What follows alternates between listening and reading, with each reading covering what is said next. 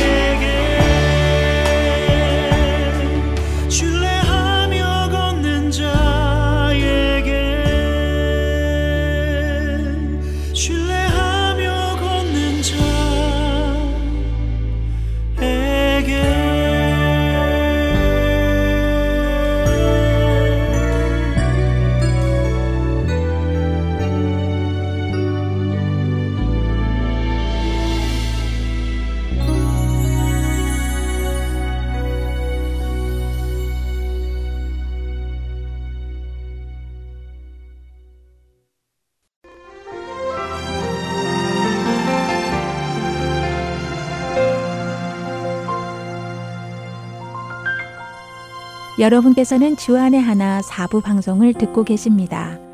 주안의 하나 사부에서는 지난 방송들 중에서 신앙에 도움이 될 만한 프로그램을 모아서 다시 방송해 드리고 있습니다.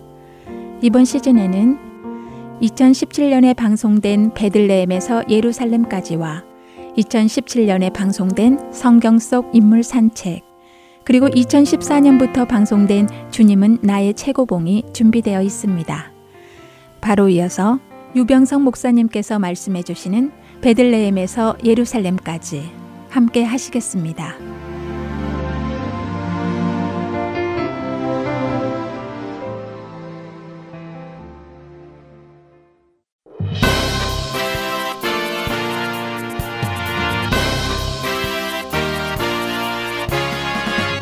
청취자 여러분, 안녕하십니까?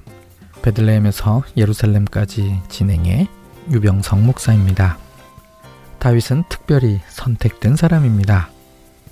하지만 왜 선택했는지에 대한 이유가 없습니다.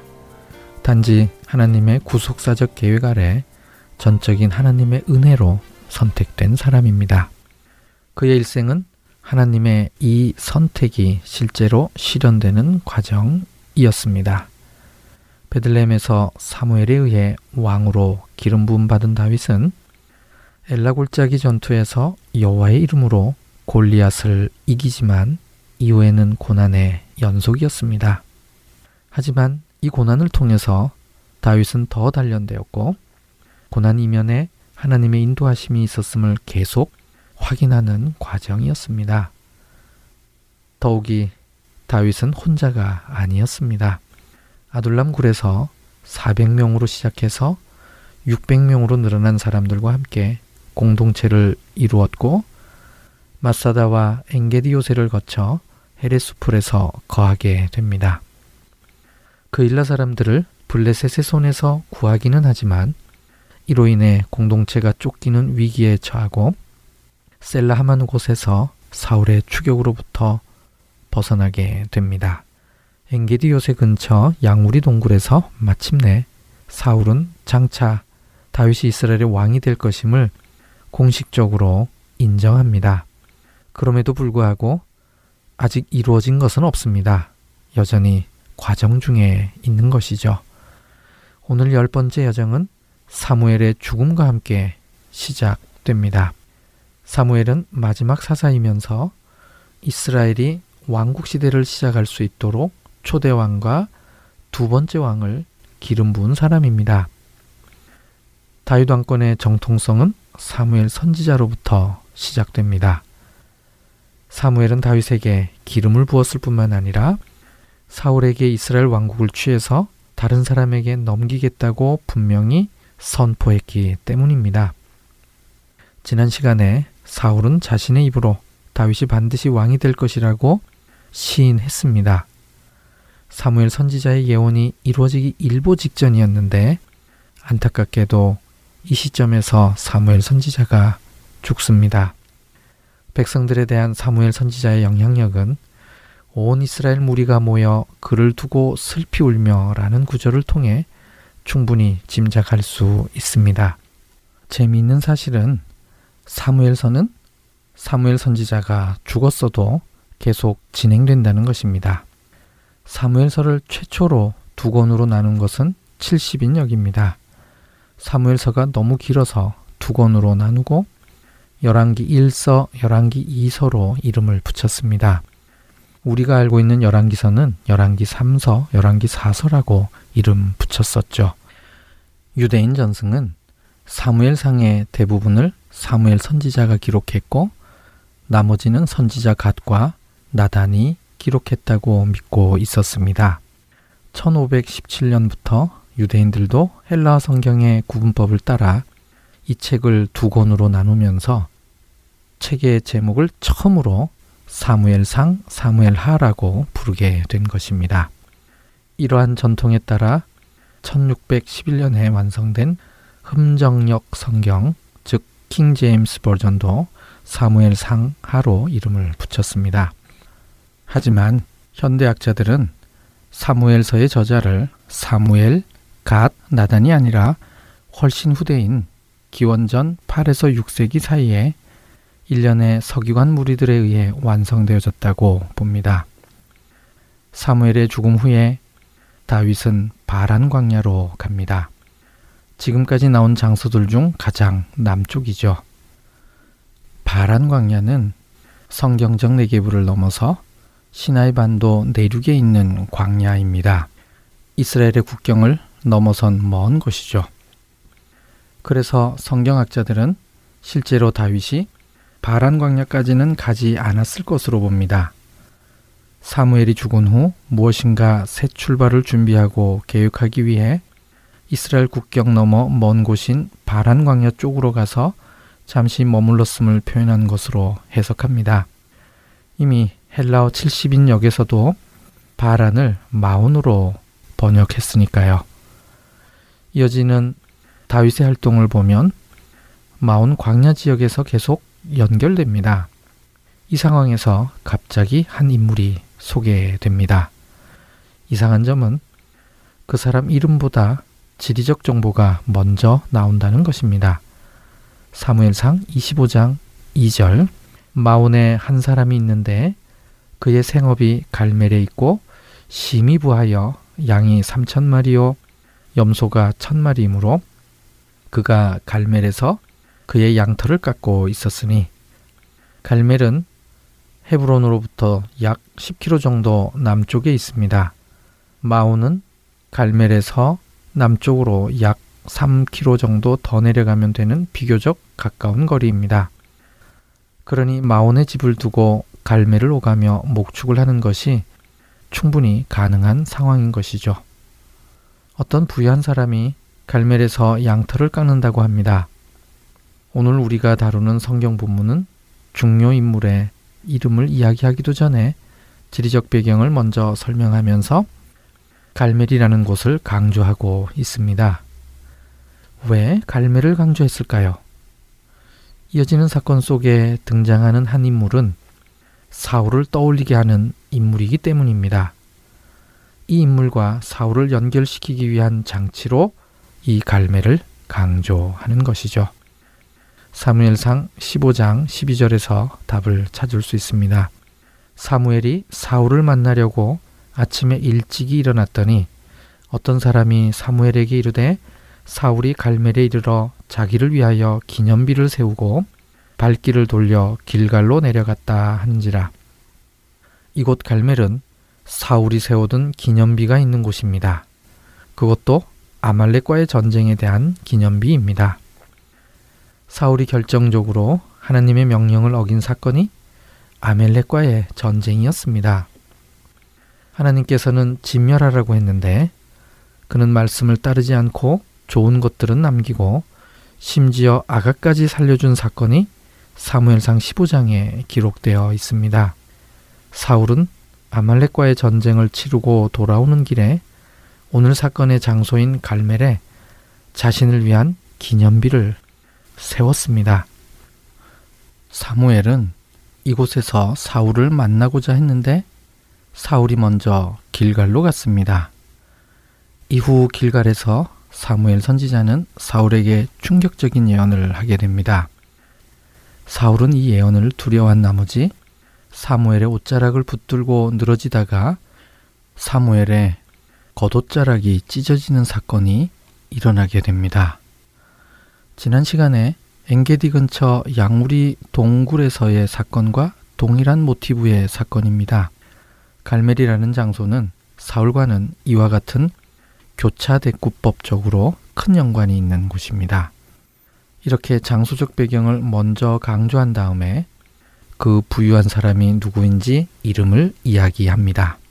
25장 3절 그 사람의 이름은 나발이요 그의 아내의 이름은 아비가일이라 그 여자는 총명하고 용모가 아름다우나 남자는 완고하고 행실이 악하며 그는 갈렙 족속이었더라. 그 사람의 이름은 나발입니다. 그런데 또 이상합니다. 아내의 이름 아비가일도 언급하고 있습니다. 오늘 여정에서는 아비가일도 중요한 역할을 하겠구나를 미리 짐작할 수 있습니다. 사람의 이름을 소개하는 데에도 교차대구법이 사용되었습니다. 나발의 문자적 뜻은 어리석은 자, 미련한 자입니다. 아비가일은 나의 아버지가 기뻐하다입니다. 두 사람의 이름과 함께 그들의 사람 댐댐이도 소개해 놓았습니다. 나발은 여러모로 사울을 연상케 하는 인물입니다. 나발이 사울의 상징이 되는 요소들을 정리해 보겠습니다. 1. 유일하게 사울의 기념비가 있는 곳인 갈멜에서 유력한 인물이 나발입니다. 2. 나발은 세상 재물에 대한 욕심이 많은 인물로 비추어집니다. 역시 사울도 아말렉과의 전쟁에서 하나님의 명령을 실행하기보다는 탈취하기에 급급했습니다. 3. 선을 악으로 갚음이 유사합니다. 다윗이 사울에게 선을 베풀듯이 나발에게도 선을 베풀어 그의 양떼와 목자들이 안전하도록 도왔습니다. 하지만 나발은 다윗에게 보답은커녕 오히려 모욕을 주게 됩니다. 4. 다윗이 나발에게 아들이라는 표현을 쓰며 겸손한 표현을 했습니다. 이는 다윗이 사울에게 사용했던 표현입니다. 그러므로 이 표현을 통해 자연스럽게 사울이라는 이미지가 나발에게 투영됩니다. 5. 나발의 실수를 만회해주는 그의 아내 아비가일은 마치 사울과 요나단을 연상케 합니다. 6. 나발의 하인 중 지혜로운 하인이 자기 주인 나발을 불량한 사람이라고 했는데 사사기에서 기부하 사람을 동일한 단어를 사용해 불량배라고 했습니다. 사울은 기부하 출신입니다. 오늘 본문에는 나발의 실수를 만회하는 지혜로운 아내 아비가일이 있습니다. 우선 나발이 어떤 실수를 했는지 살펴보겠습니다. 다윗은 마온과 갈멜보다 더 남방에 있는 광야에 있었습니다. 그곳에서 나발이 갈멜에서 양털을 깎는다는 것을 듣습니다. 25장 5절 다윗이 소년 10명을 보내며 그 소년들에게 이르되 너희는 갈멜로 올라가 나발에게 내 이름으로 그에게 문안하고 25장 8절 우리가 좋은 날에 왔은즉 내 손에 있는 대로 내 종들과 내 아들 다윗에게 주기를 원하노라 하더라 하라. 이렇듯이 다윗은 깍듯하고 겸손하게 부탁했습니다. 다윗이 열명을 보냈습니다. 오늘날 유대인들이 회당에서 예배를 드릴 수 있는 최소 인원인 미냐님을 10명으로 정하게 된 배경이 되기도 합니다. 하지만 나발의 반응은 완전히 모욕적이었습니다. 나발의 반응 속에는 세 가지의 부정적인 언급이 있습니다. 다윗을 이세의 아들이라고 불렀습니다. 25장 10절 다윗은 누구며 이세의 아들은 누구냐? 다윗에 대해 부정적으로 표현할 때 전형적으로 쓰이는 관용구입니다. 또한 다윗과 그의 사람들을 도망간 종으로 표현했습니다. 요즘에 각기 주인에게서 억지로 떠나는 종이 많도다. 그리고 근본을 알 수 없는 떠돌이 취급을 했습니다. 11절 내가 어찌 내 떡과 물과 내 양털 깎는 자를 위하여 잡은 고기를 가져다가 어디서 왔는지도 알지 못하는 자들에게 주겠느냐? 엄청난 모욕이 아닐 수 없습니다. 지혜로운 다윗과 데빗에게 나발은 어리석은 응답을 했습니다. 이는 이사야 32장에 한 왕이 공의로 통치할 때 어리석은 사람이 어떻게 할지에 대한 말씀과 딱 맞아 떨어집니다. 이사야 32장 6절 이는 어리석은 자는 어리석은 것을 말하며 그 마음에 불의를 품어 간사를 행하며 패역한 말로 여호와를 거스르며 줄인 자의 속을 비게 하며 목마른 자에게서 마실 것을 없어지게 함이며 나발의 언행은 어리석은 자가 하는 행동 그대로입니다. 나발의 이 대답은 다윗을 진노하게 합니다. 다윗은 자기 사람들에게 칼을 차게 합니다. 다윗도 스스로 칼을 차고 400명을 데리고 나발에게 복수하기 위해 출발합니다. 이때 하인들 중 한 지혜로운 자가 이 모든 일을 아비가엘에게 알려줍니다. 이 하인이 표현한 나발의 속성은 불량한 사람이었습니다. 히브리어로는 분네이 블리알입니다. 값어치가 없는 사람이라는 뜻이죠. 더 나아가 다른 사람들에게 피해를 주는 사람을 가리키는 용어입니다. 사사기 19장과 20장을 잠시 살펴보겠습니다. 사사기 19장 22절 그들이 마음을 즐겁게 할 때에 그 성읍의 불량배들이 그 집을 에워싸고 문을 두들기며 사사기 20장 13절 그런즉 이제 기부하 사람들 곧 그 불량배들을 우리에게 넘겨 주어서 우리가 그들을 죽여 이스라엘 중에서 악을 제거하여 버리게 하라. 이 사건이 촉발이 되어서 베냐민과의 동족 상전이 벌어지게 됩니다. 하인이 아비가일에게 표현한 불량한 사람은 기부하의 불량배와 동일한 단어를 사용한 것입니다. 나발은 기부하의 불량배처럼 다윗에게 도발한 것입니다. 다윗은 복수를 결심하죠. 사무엘상 25장 22절 내가 그에게 속한 모든 남자 가운데 한 사람이라도 아침까지 남겨두면 하나님은 다윗에게 벌을 내리시고 또 내리시기를 원하노라. 이 구절을 히브리어로 읽게 되면 모두들 빵 터질 것입니다. 성경에도 이런 유머가 있구나 싶으실 정도입니다. 남자라고 표현된 히브리어 단어 때문입니다. 근데 이게 정말 재미있습니다. 마슈텐 바키르라고 기록되어 있는데요. 벽에 오줌 싸는 자라는 뜻입니다. 성경에 총 6번 사용되었는데 오늘 본문 22절, 34절에서 두 번 사용되었고 열왕기상 14장 10절, 16장 11절, 21장 21절, 마지막으로 열왕기하 9장 8절에서 사용되었습니다. 놀랍게도 여섯 번 다 일가족에 속한 모든 남자를 죽이겠다는 표현 속에서 사용되었습니다. 그러니 이것은 유머가 아닙니다. 굉장히 무서운 폭력적 징벌입니다. 지금 다윗은 굉장히 흥분해 있습니다. 이런 무서운 폭력적 징벌을 위해 나발에게 나아가고 있는 중입니다.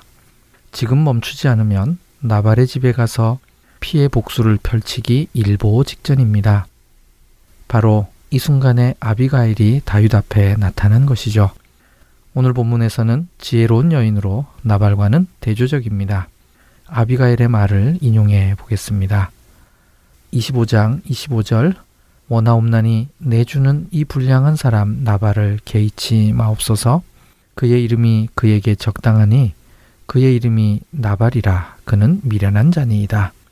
26절 내 주의 손으로 피를 흘려 친히 보복하시는 일을 여호와께서 막으셨으니 그리고 아주 의민심장한 말을 합니다. 29절에 생명싸게라는 표현을 합니다. 다윗의 생명은 하나님께서 친히 생명싸게가 되어서 지켜주실 것이기 때문에 악한 일을 하지 말라고 합니다. 아비가일은 이 말과 함께 다윗에게 주려고 준비한 음식들을 전해 줌으로써 다윗의 피해 복수를 막습니다.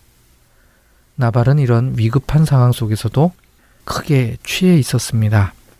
그것도 그의 이름과 어울리는 일이었죠. 포도주 가죽 부대가 히브리어로 나발 야인입니다. 사무엘상 1장 24절과 10장 3절에 나옵니다.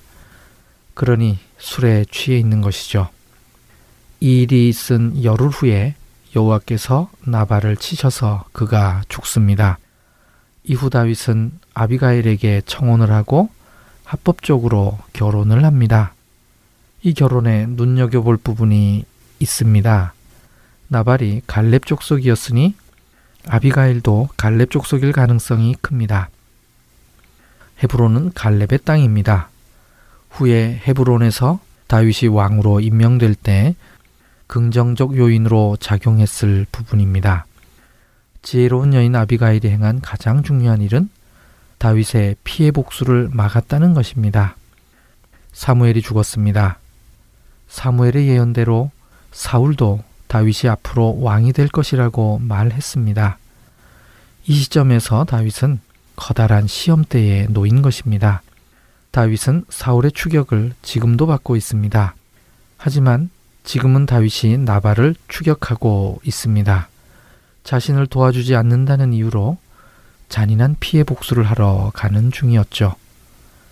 사울이 노업에서 잔인하게 복수했듯이 지금 다윗이 나발을 복수하기 위해 가고 있는 중이었습니다. 사무엘이라는 영적 후원자가 죽은 후 지금 다윗은 굉장히 큰 시험에 놓인 것입니다. 아비가일이 결정적 도움을 주긴 했지만 이 시험에서 다윗은 사울과 달랐습니다. 다윗은 나발을 살려둡니다. 이 일은 다윗이 왕권 획득을 위해 폭력적 방법을 쓰지 않을 것이라는 시험이었던 것입니다. 엔게디에서도 폭력을 사용할 수 있었지만 나발에게도 폭력을 사용할 수 있었지만 다윗은 끝내 폭력을 사용하지 않았습니다. 그래서 다윗은 사울과 다른 것입니다. 오늘은 여기까지입니다. 다음 시간에 사무엘상 26장 1절에서 25절 말씀으로 다시 뵙겠습니다.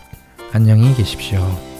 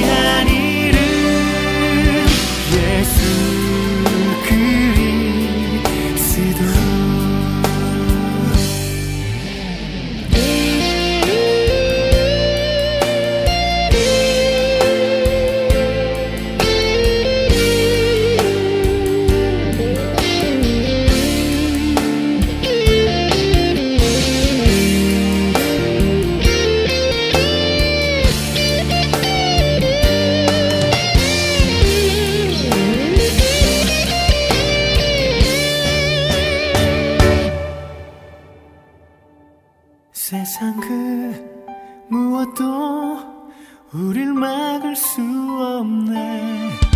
우리 주 예수 그리스도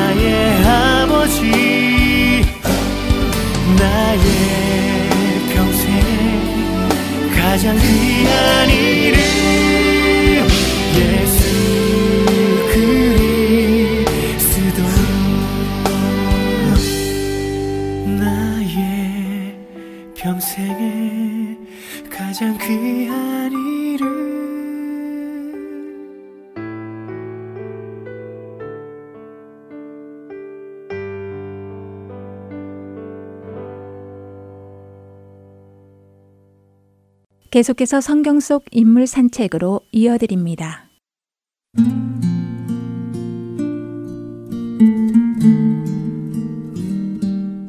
자네 그 소식 들었는가?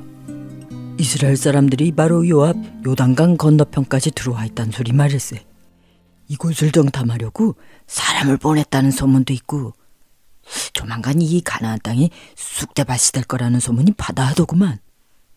아, 그 소문 모르는 사람이 이 가난 땅에 누가 있겠어? 하루하루가 조바심이 나서 미칠 지경이구만. 그 사람들이 섬기는 그 여왕과 야훼인가 하는 신은 바다도 쫙 갈라서 사람들을 건너가게 하고 전쟁에서도 자기 백성들을 이기게 한다지 않은가? 아, 그 아모리 왕인 시온가옥에게 어떻게 했는지 자네도 들어 알고 있지 않은가? 그, 그럼 저, 정말 그 소문 들었을 땐 간담이 서늘하더만. 그런데 그건 사실일까? 하늘에서 하얀 떡 같은 것도 눈처럼 내려주고 고기도 떨어뜨려 준다는 거 말일세.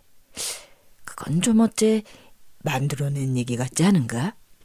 글쎄 말이야. 나도 그 소문은 듣긴 들었네만 그런 일이 어디 있으려고. 허풍쟁이들이 괜히 지어 만든 얘기들이겠지. 아무튼 조만간 이 가난 땅에 들이닥칠 것은 뻔한데 아 제대로 전쟁 준비들은 하고 있는 건지. 아 참. 아 도대체 이럴 땐 어떻게 해야 되나? 아 도망갈 데도 없고 말이야. 아 그러게나 말일세. 요즘 같아선 정신이 사나워서 어디 제대로 다리 피고 잘 수나 있겠나. 그래도 이 여리고성이 딱 버티고 있으니까 쉽지는 않겠지 가나안 족속이 좀 많나 연합해서 싸우면 이길 수 있을 거야. 아, 그, 이 여호와란 신이 전쟁을 돕는다는 신이라던데, 여리고성이 대수겠어? 쉿! 그런 소리 말게. 공연히 잘못 말했다가 잡혀가겠네. 기생 라합의 여인숙에 든 손님들은 모두 한 가지 이야기뿐이었습니다. 이스라엘이 가나안 땅으로 쳐들어온다는 소문 말입니다. 라합은 이곳저곳에서 수군거리는 투숙객들과 술손님들의 말하는 소리에 귀를 기울이며 쿵쿵대는 가슴을 진정시키려 애를 씁니다. 그녀는 애써 침착하려 했지만 얼굴은 붉어지고 다리가 떨렸습니다. 지금 라합의 여인숙 지붕 위에는 라합이 숨겨둔 정탐꾼 두 명이 삼대 밑에 누워 있었기 때문입니다. 라합이 이스라엘의 하나님 여호와에 대해서 듣고 알게 된 것은 근간의 일이 아니었습니다. 그녀는 아주 오래전 젊은 시절부터 이스라엘 백성들의 소문을 자신의 여인숙에 머문 투숙객들을 통해서 종종 들어왔습니다.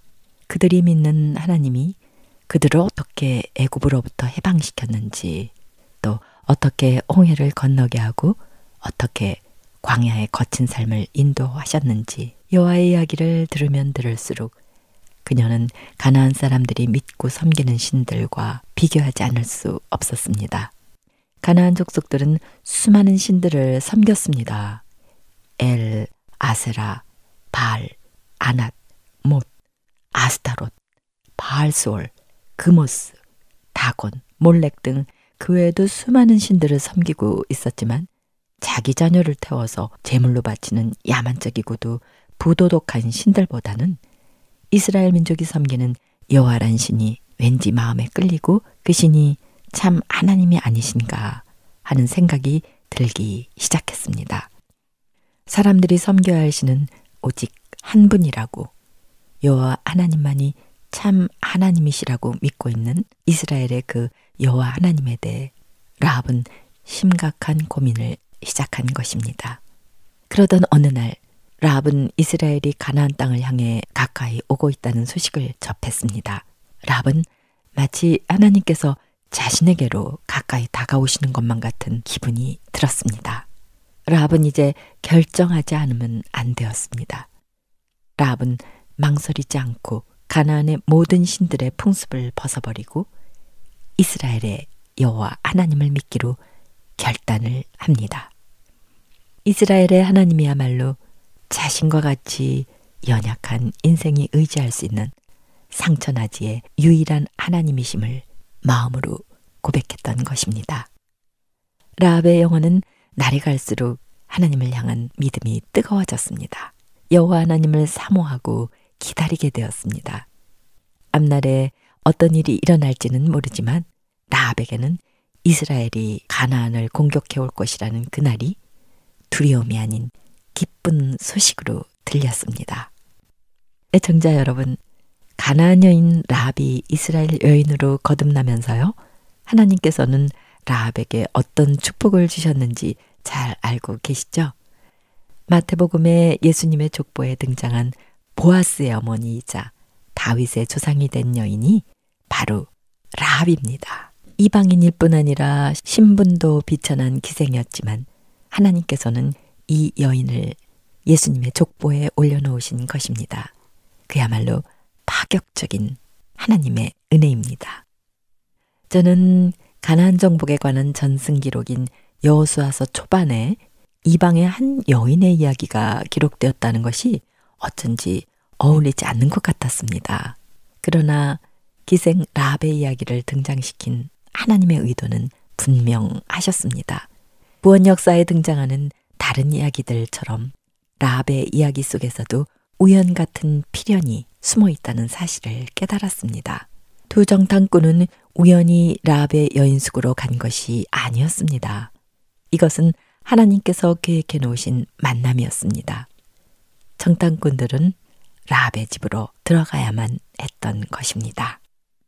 심판받을 가나안 땅에 불꽃 하나가 하늘거리고 일어서더니 어느새 활활 타오르고 있었습니다. 그것은 라합의 영혼이 지펴올린 믿음의 불길이었죠. 하나님께서 어찌 이 불꽃을 외면하고 꺼버리실 수가 있으셨겠는지요. 라합의 믿음은 순전했고 열정적이었으며 강렬했습니다. 어쩌면 선택받은 이스라엘 진중의 여인들보다 라합의 믿음이 더 생생하고 뜨거웠는지도 모릅니다. 저는 그리스도의 조상이 될 만한 여인은 당연히 이스라엘 진중의 여인들 중 한 사람이어야 한다고 생각했습니다. 하나님을 알아도 훨씬 먼저 알았고요. 아니, 그보다 하나님께서 선택하신 선민인데 당연히 하나님의 특혜를 누려야 한다고 생각한 거죠. 그러나 하나님께서는 반전의 드라마를 쓰셨습니다. 이스라엘이 그렇게도 경멸하던 이방인, 그것도 가나안의 희생, 그 미천한 인생을 예수님의 족보에 올려놓으신 하나님. 저는 가끔 하나님께서 이스라엘 민족들을 편애하신다고 생각했던 적이 있었는데요. 그러나 그것은 하나님을 오해한 저의 편견에 불과했습니다. 이스라엘로 하여금 40일이면 당도할 가나안 땅을 40년 동안 배회하게 하신 하나님. 하나님께서는 이스라엘이 자신의 힘을 의지하지 아니하고 교만치 않게 하시기 위해서 광야 훈련을 시키셨습니다. 그리고 그 40년은요, 하나님께서 이방 나라들에게 주신 기회의 시간이기도 했습니다. 이스라엘을 통해 만방에 하나님 자신을 알려주셨고 보여주셨던 시간이었죠. 오랜 세월을 통해 소문과 소문이 이어지고 가나안 땅 모든 족속은 이스라엘의 여호와를 모르는 족속이 없게 됐습니다. 어쩌면 40년이란 광야의 거친 삶은 이스라엘이 선택받은 백성으로서 그 소명의 대가를 치른 시간이기도 했고 이방 나라들에게는 여호와께로 돌아올 수 있는 기회의 시간이기도 했다는 생각을 합니다. 세상의 모든 신을 버리고 여호와 하나님께 두 손 들고 돌아올 수 있는 기회의 시간. 라합처럼 가슴으로 듣고 믿음으로 결단할 수 있는 기회의 시간 말입니다. 40일이 아니라 40년은 마음을 돌이키기에 충분하고도 남는 시간이었습니다. 그렇습니다. 하나님께서는 이스라엘에게도 이방 나라들에게도 모두 똑같은 기회를 주신 것입니다. 이스라엘과 이방 나라들을 하나님께서는 똑같이 관심하시고 사랑하고 계셨다는 것이죠. 혹 이것이 가나안 정복을 앞두고 라합 사건을 기록하게 하신 하나님의 의도가 아니셨을까요? 하나님을 믿은 세월이 오래고 신앙의 연륜이 쌓여 이제 머리로 알 만한 것은 다 아는 고참이 된 신앙생활. 그래서 당연히 존중받아야 하고 신앙의 어른 대접을 받아야 할 것 같이 마음이 높아진 제 자신이 아닌지 돌아보게 됩니다. 하나님을 모르는 사람들을 은근히 판단하고요. 영적인 우월감에 젖어 있는 교만한 자는 아닌지 돌아봅니다. 제 자신도 죽을 수밖에 없었던 비천한 인생, 라합이었음을 잊고 살았습니다. 라합을 통해 하나님께서는 다시 처음 자리, 낮은 자리로 돌아가라고 말씀하십니다. 그날, 가나안 땅을 향한 심판의 날, 어둠의 땅에서 믿음의 등불을 밝게 켜든 한 사람 라합처럼 그날 우리도 순전하고 뜨거운 믿음의 등불을 밝혀들고 두려움이 아닌 벅찬 기쁨으로 간절히 여호와 하나님을 기다리고 사모하기를 소원합니다. 그날에 애굽 땅 중앙에는 여호와를 위하여 제단이 있겠고 그 변경에는 여호와를 위하여 기둥이 있을 것이요 여호와께서 자기를 애굽에 알게 하시리니 그날에 애굽인이 여호와를 알고 재물과 예물을 그에게 드리고 경배할 것이요 여호와께 서원하고 그대로 행하리라. 여호와께서 애굽을 치실 것이라도 치시고는 고치실 것인고로 그들이 여호와께로 돌아올 것이며 여호와께서 그 간구를 들으시고 그를 고쳐 주시리라. 그날에 이스라엘이 애굽과 아수르로 더불어 셋이 세계 중에 복이 되리니 이는 망군의 여호와께서 복을 주어 가라사대 나의 백성 애굽이여 나의 손으로 지은 아수르여 나의 산업 이스라엘이여 복이 있을지어다 하실 것임이니라 할렐루야 아멘 성경 속 인물 산책 오늘 애청자 여러분들과 함께 나눈 인물은 라편 우연 같은 필연이었습니다. 애청자 여러분, 저는 다음 주에 다시 찾아뵙겠습니다. 주 안에서 평안하십시오. 안녕히 계세요. 샬롬.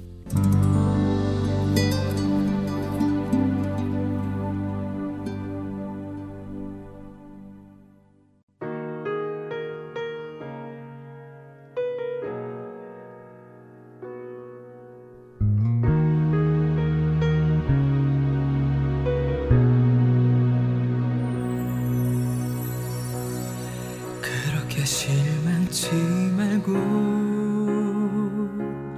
오직 주를 바라봐.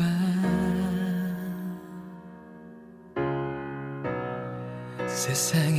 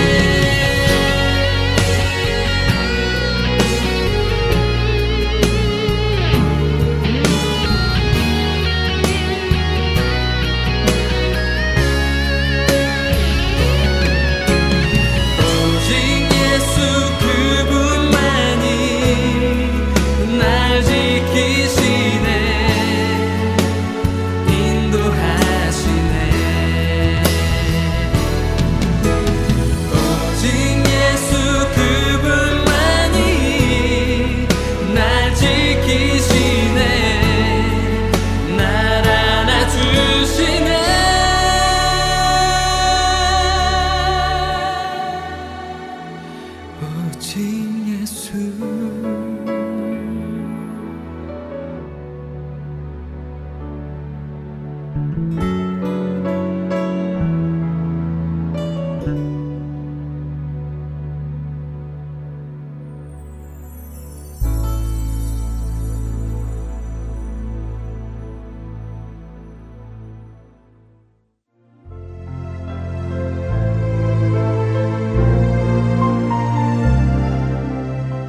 안녕하세요. 저는 뉴저지에 사는 애청자이며 봉사자인 권현숙입니다.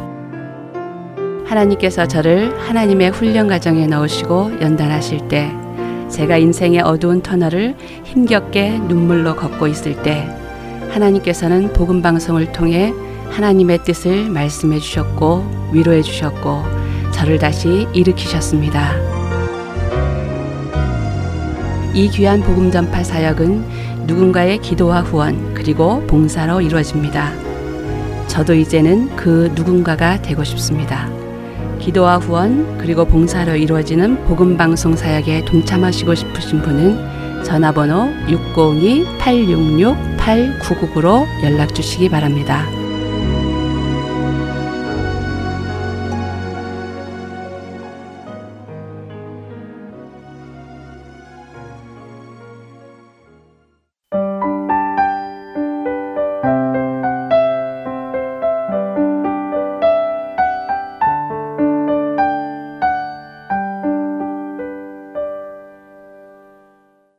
이어서 주님은 나의 최고봉 함께 하시겠습니다.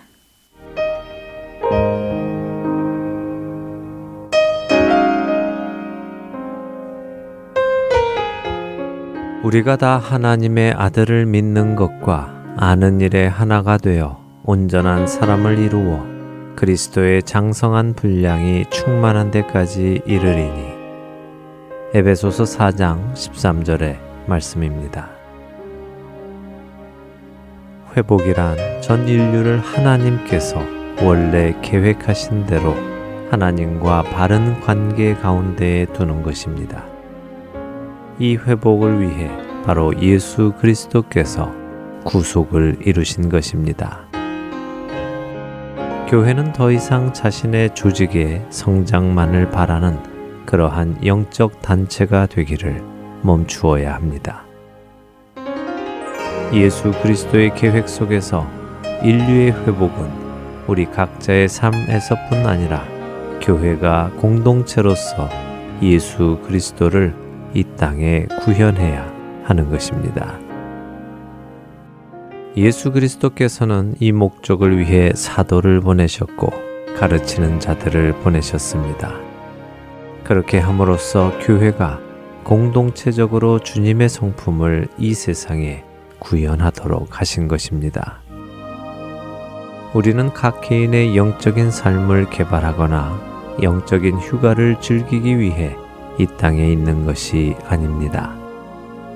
우리가 이 땅에 있는 이유는 우리 안에 예수 그리스도께서 온전히 나타나게 하고 바로 그렇게 나타나신 예수 그리스도로 인해 그분의 몸이 세워져 나가게 하기 위함입니다. 여러분은 지금 예수 그리스도의 몸을 세워 나가고 계십니까? 아니면 자기 개발에만 몰두하고 계십니까?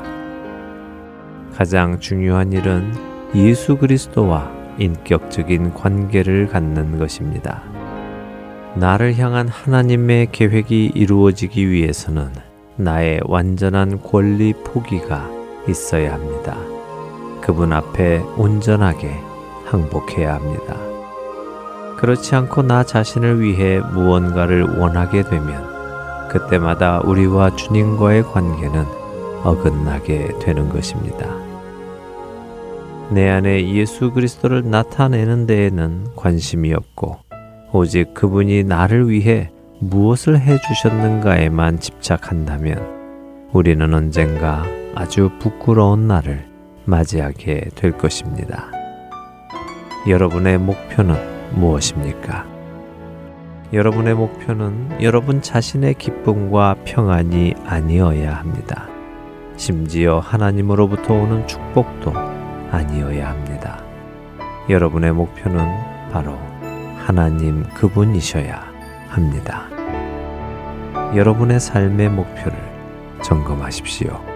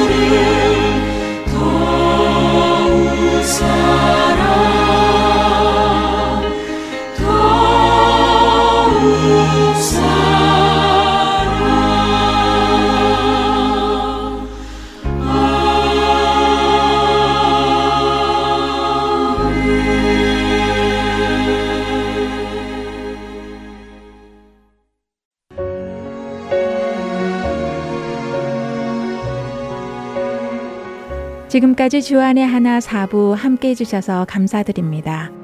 다른 지난 방송들을 더 듣고 싶으신 분들은 홈페이지 www.heartandseoul.org에서 특별 방송을 클릭하셔서 들으실 수 있습니다.